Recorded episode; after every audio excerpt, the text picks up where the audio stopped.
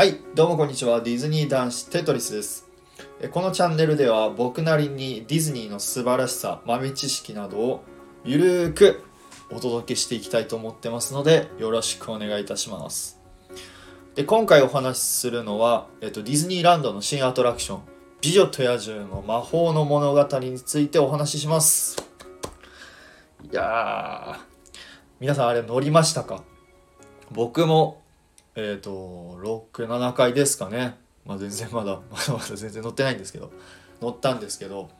まあ、あれを初めて乗った時はもう泣きましたね。本当に。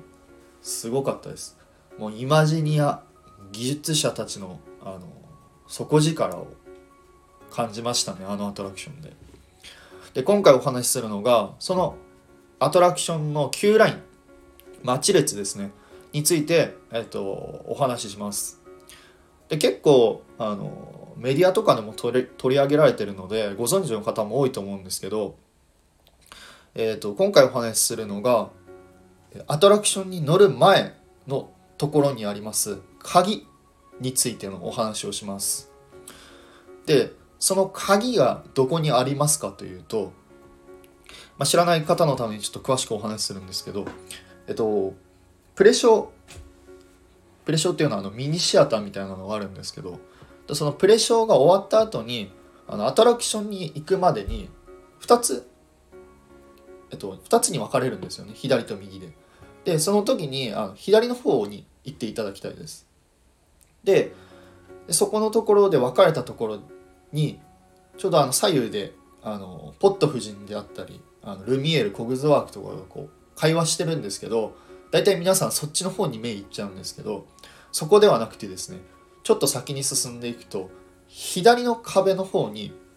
鍵がかかってあるんです。ちょっと多分画像貼ってあるのでちょっとわからない方はそれをちょっと見ていただきたいんですけど。でその鍵にはあのイタリア語で表記されてるんですけどそれぞれの、えっと、お城の場所の名前ですね。例えばキッチンとかあと客間とか書いてあるんですけどそれが書いてあります。でそこに一つだけ鍵がないんです。でその鍵がないところの名前を見るとエリベストって書いてあるんですよね。で僕はちょっとん？と思って気になったのでその後ちょっと調べてみた翻訳してみたんですけどエリベストって日本語の翻訳で訳すと西の塔っていうあの意味らしいです。はいこれで今多分ご察しした方も多分いらっしゃると思うんですけどそうなんです。西の塔には何があるかっていうとバラがあるんですよ。そうなんです。でしかもそこの鍵のとこですね。何かにこう引っかかれたような跡がついてあるんですよね。で多分なんですけど僕が予想するに野獣がそのエリベストの鍵を持っていくために引っかいてその鍵を持ってったんじゃないかと思われます。いやーこれはもう僕最初見た時はもうすごい驚きましたね。もういやもうさすがもうこういうところまで細かいところまであの手を加えるもうディズニーの底力というかですね。もうディズニーの良さですね。はい。